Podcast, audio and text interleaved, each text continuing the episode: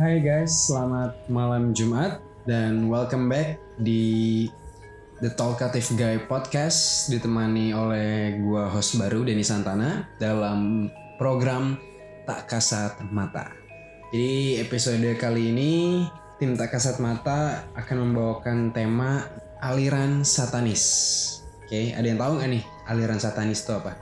Ya jadi kayak semacam salah satu cabangnya lah ya dari aliran-aliran sesat gitu ya. Tapi yang memuja setan gitu mereka. Karena ada loh yang ternyata aliran sesat yang ternyata tuh memuja kerajaan Allah juga. Kayak contohnya Lia Eden, beliau baru saja wafat pada 9 April kemarin. Gue secara pribadi mengucapkan turut berduka cita. Semoga apa yang dia imani membawa dia ke surga. Oke, kita masuk ke dalam topik hari ini.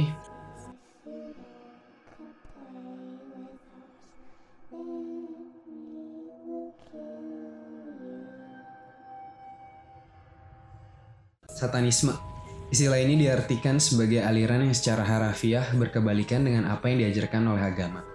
Misalnya, suatu agama mengajarkan ketaatan, maka satanisme menganjurkan pengkhianatan dan pemberontakan, serta berbagai hal berkebalikan yang lain.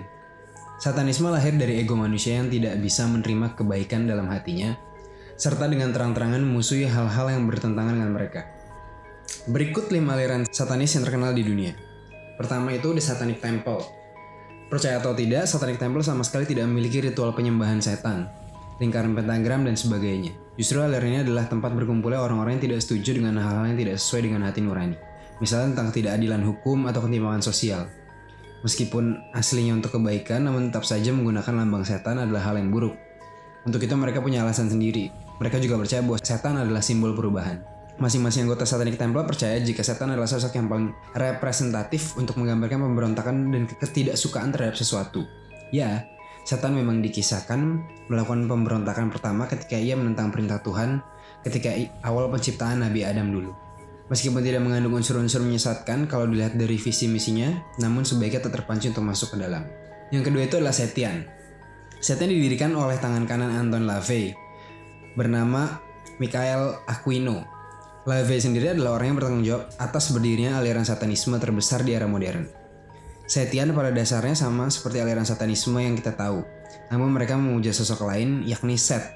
Set adalah dewa Mesir kuno yang sering dikaitkan dengan hal-hal buruk, misalnya kegelapan, bencana, sampai kerusakan.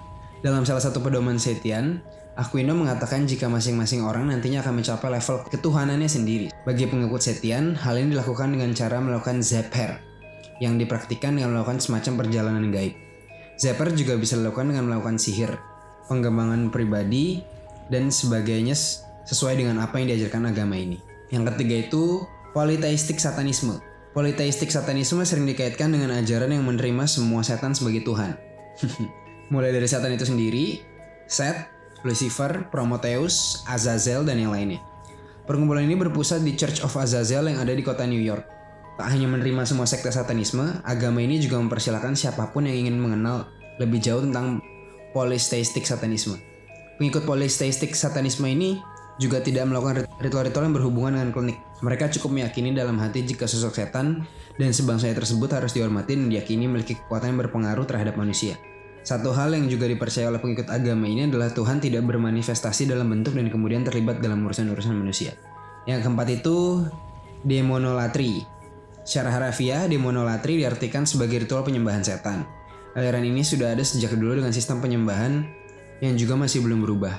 Orang-orang dem demonolatri percaya jika setan adalah salah satunya pembawa energi dalam kehidupan.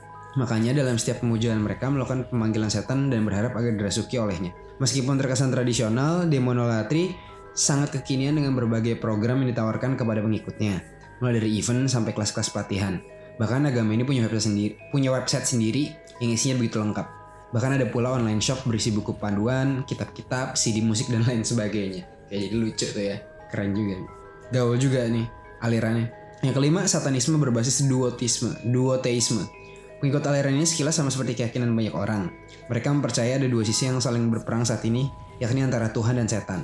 Namun perbedaan mereka dari yang lainnya adalah lebih mendukung pihak setan dan percaya jika pada akhirnya ia mampu memenangkan perang dengan Tuhan. Perkembangan satanisme berbasis duoteisme ini menurut pakar adalah hasil turunan kepercayaan Zoroastrian kuno. Di agama tersebut juga disebutkan pertarungan antara Ashura Mazda atau Dewa Cahaya dengan Ahriman atau Dewa Kegelapan.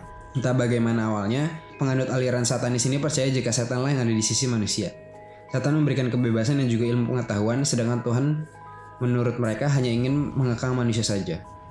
Apa pun bentuk visi dan misinya, mengambil nama setan sebagai percayaan dan jalan hidup adalah sesuatu yang sangat salah. Manusia sudah diberi akal, artinya mampu berpikir dengan baik.